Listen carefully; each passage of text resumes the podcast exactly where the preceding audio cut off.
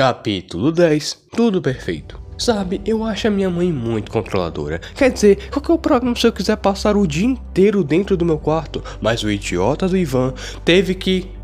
Ele teve que. Bom, ele teve que. Eu achei que já tinha contado essa história, não? Iris, acordei gritando desesperado. Logo quando acordei em pé no meu quarto, o meu despertador tocou. Ô Abner, você vem ou não? Escutei Ivan gritar. Então eu percebi uma coisa: preto e branco. Estava tudo ao meu redor preto e branco, assim como um filme velho. Mas por quê? Abner, você vem ou não? Coloquei minha cabeça para fora da janela. Ah, então você se curou. Disse com euforia. Me curei do quê? Do vírus mecânico. É, eu me curei, agora desce logo. Disse ele. Me aprontei e desci. Pra onde a gente tá indo? Perguntei. Você já esqueceu, cara? O acampamento. Lembra? Você marcou com Josh, eu, Iris. Ele se aproximou de mim e me deu umas cotoveladinhas no ombro. May. Senti um desconforto quando ele disse esse último nome. Isso não é engraçado. Comentei. Cara, que bicho te mordeu? Perguntou Ivan, parecendo irritado. Vem cá, você não acha estranho tá tudo em preto e branco? Ivan olhou sua volta. Ah, não. Não. Ué, eu não acho. Por quê? Por quê? Ah, olha ela ali. Eu olhei para onde ele estava apontando. Lá eu vi Iris, que acenava para nós. Corri em direção dela e a dei um abraço. O que foi? perguntou ela. Eu pensei que eu nunca mais ia te ver. Por quê? Os soldados da fundação, eles te levaram. Fundação? Ele não tá muito bem hoje. Disse Ivan que tinha acabado de se aproximar. Depois disso, entramos na floresta. Então lá, sentado num tronco, em volta de algumas tendas, eu vi May. Meu coração quase pulou pela boca. Não, não era um zumbi reanimado, era a assim como eu lembrava, linda como eu lembrava. Eu tava muito feliz, mas não sabia o que dizer. Então ela olhou para mim e disse: Ah, que saudade! Disse ela se levantando, dando a volta nos troncos e me beijando. Eu me afastei.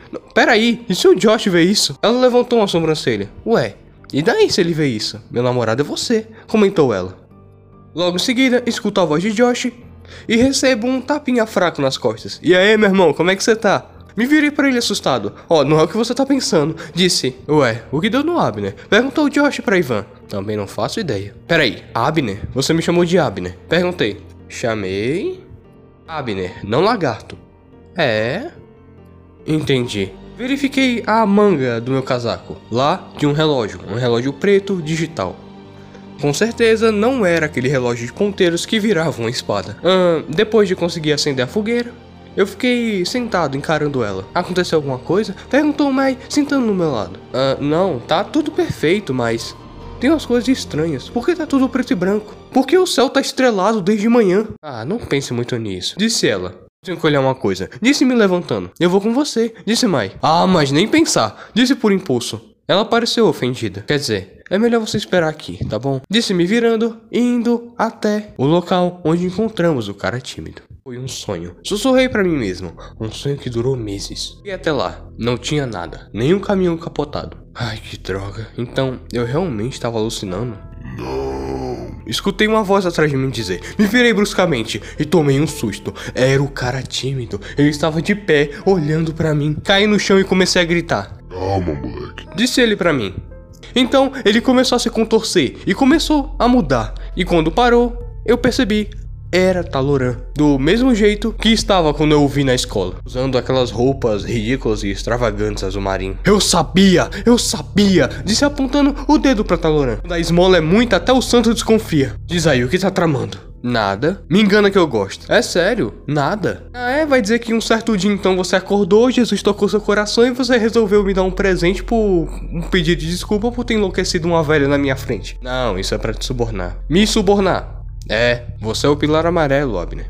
Você tem um quarto do multiverso mexendo os pauzinhos para que tudo dê certo para você. Eu tentasse te matar usando manipulação da realidade, o pilar amarelo ia me varrer da existência antes mesmo de eu pensar em fazer isso. Em outras palavras, eu tenho que te vencer de uma maneira justa. Caso contrário, não posso te matar.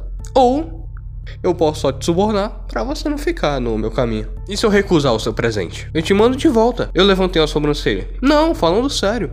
Eu acho que o pilar amarelo não ia ficar muito manso comigo se eu só te largasse na lua. Eu não tô na lua, falei. Ele apontou pro céu e lá eu consegui ver o planeta Terra. Ai meu Deus, eu tô na lua. Isso explica o céu estrelado. Essa é minha proposta, Abneguard. Você fica aqui de boa, tendo tudo o que desejar. sem te faltar nada em troca de só não me atrapalhar. Você pode ter a vida que quiser aqui, em vez da vida de merda que você tem lá. O que vai ser? Você fica aqui, tendo a vida normal que sempre sonhou, ou eu devolvo seus poderes, sua espada, e te mando pra lá de novo. E você volta a ter a sua vida miserável. Então, o que vai ser? Eu. eu posso pensar? À vontade, disse ele, logo em seguida, se transformando em uma névoa e desaparecendo. Eu voltei para onde estávamos acampando e lá encontrei apenas May. Me sentei ao lado dela. Tudo bem? Perguntou ela. Tudo, tudo. Eu só tô pensando. Pensando no quê? Bom, eu não sei se é isso que eu quero. Isso o quê? Tudo isso. Eu não sei se é o que eu quero. E por que não? Porque você não é real. Disse olhando para ela. Nada disso é real. Peguei uma pedra afiada no chão. Eu não sou real. Disse cortando meu próprio braço. Não caiu uma gota de sangue. Aqui nada é real. Eu não posso fazer isso de novo, May. Porque quando eu ajo de maneira egoísta, são as outras pessoas ao meu redor que pagam o pato. Me levantei. Um dia, May. Um dia eu vou me deitar em um chão bem molhado. E vou fechar meus olhos, sabendo que já fiz tudo o que deveria. E quando eu os abrir de novo, eu sei que verei você. Até esse dia. Disse-me virando e indo embora. Fui até uma estrada, não estava passando um único carro, e lá eu encontrei Taloran, no meio da rua. Já tomou sua decisão? Sim, disse me aproximando dele. Resposta é não, entendi. Disse ele abaixando a cabeça. Ele cerrou os punhos e olhou para mim irritado. E gritou: Você podia ter sido um deus! Me deu um soco na cara e quando isso aconteceu, eu senti voar, voar por quilômetros. E de repente, um clarão tomou conta dos meus olhos e eu me senti obrigado a fechá-los. Quando os abri de novo, eu era um bebê e eu estava nos braços daquele homem, daquele mesmo homem que me ajudou na biblioteca. Ele ainda usava aquele mesmo traje e parecia estar em uma cadeira de balanço. Até que de repente o clarão veio de novo. Eu voltei a ser um adolescente e estava de pé, de pé na cozinha da minha casa. Lá estava minha mãe. Eu a vi de costas. Estava na frente do fogão mexendo alguma coisa e estava com um bebê nos braços. Me aproximei e levantei um pouco a cabeça para conseguir ver o bebê, mas quando fiz isso, me assustei. O bebê enrolado nos panos que ela estava nos braços era um bebê morto, mumificado. Ele estava com a coleira de cachorro no pescoço e lá dizia Abigail. Eu tomei o um susto e dei um pulo para trás. Quando fiz isso, senti o chão me engolindo e eu fui soterrado. O chão que eu estava era úmido, era molhado. Eu olhei para cima, vi uma enorme luz, mas logo a luz pareceu adquirir uma silhueta humana. Era o homem feito de luz que eu tanto sonhava. Ele agarrou meu pulso gentilmente e me puxou para cima. Me vi em pé, em pé em um lugar totalmente preto, mas eu não estava sozinho. Ivan, Max e Iris estavam ali comigo, formando uma espécie de triângulo. Triângulo esse que eu estava no meio. Max se correndo em direção dela, mas assim que eu cheguei perto bastante dela, escutei um estalo e ela caiu. Max disse assegurando, sua costela havia sido quebrada. Ivan disse soltando Max indo em direção de Ivan. Quando cheguei perto bastante dele, ele simplesmente foi sugado pelo céu. Ivan! gritei. E para eles, ela estava no chão chorando. Iris! Iris! Disse correndo em direção dela. Então, novamente, aquele clarão apareceu. Eu estava sentado em uma sala de aula. Eu estava hipnotizado, mexendo naquela argila. Abner? Escutei alguém me chamando e tocando meu ombro. Só aí eu pareci voltar à realidade. Você está bem? Perguntou a minha professora. Ah, sim, eu tô.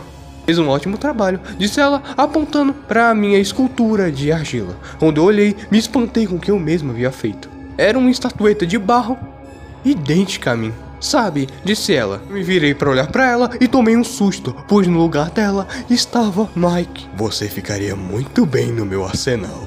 Disse ele. Então, novamente aquele clarão branco tomou uma visão e quando abri os olhos, eu estava sendo carregado por uma criatura imensa. Só a mão dele já parecia uma cidade. Era aquela criatura que eu já havia sonhado antes, aquela enorme criatura com galhadas e um único olho vermelho. Ela olhava para mim com aquele olho. Eu virei e vi que ela estava me carregando em direção do sol. Então eu consigo me soltar, faço o relógio na minha mão se transformar em uma espada, e quando eu estou prestes a acertá-la no olho, o outro clarão aparece. Para! Escutei antes mesmo de retornar à visão, e quando retornei, Eu estava de pé e Ivan estava na minha frente, com a minha espada poucos centímetros da garganta dele. Ai, que susto! Disse Ivan. Eu pensei que você ia me matar. Transformei minha espada novamente em um relógio. Olhei em volta e vi onde eu estava. Era uma colina. Eu estava no final de uma colina. O que eu tô fazendo aqui?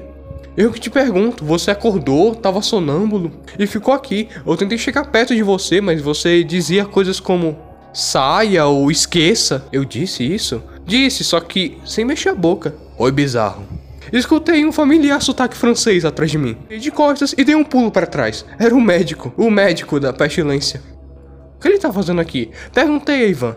Bom, eu te operei, disse ele. Você me operou. É, você estava com uma bala na cabeça. Ah, saquei.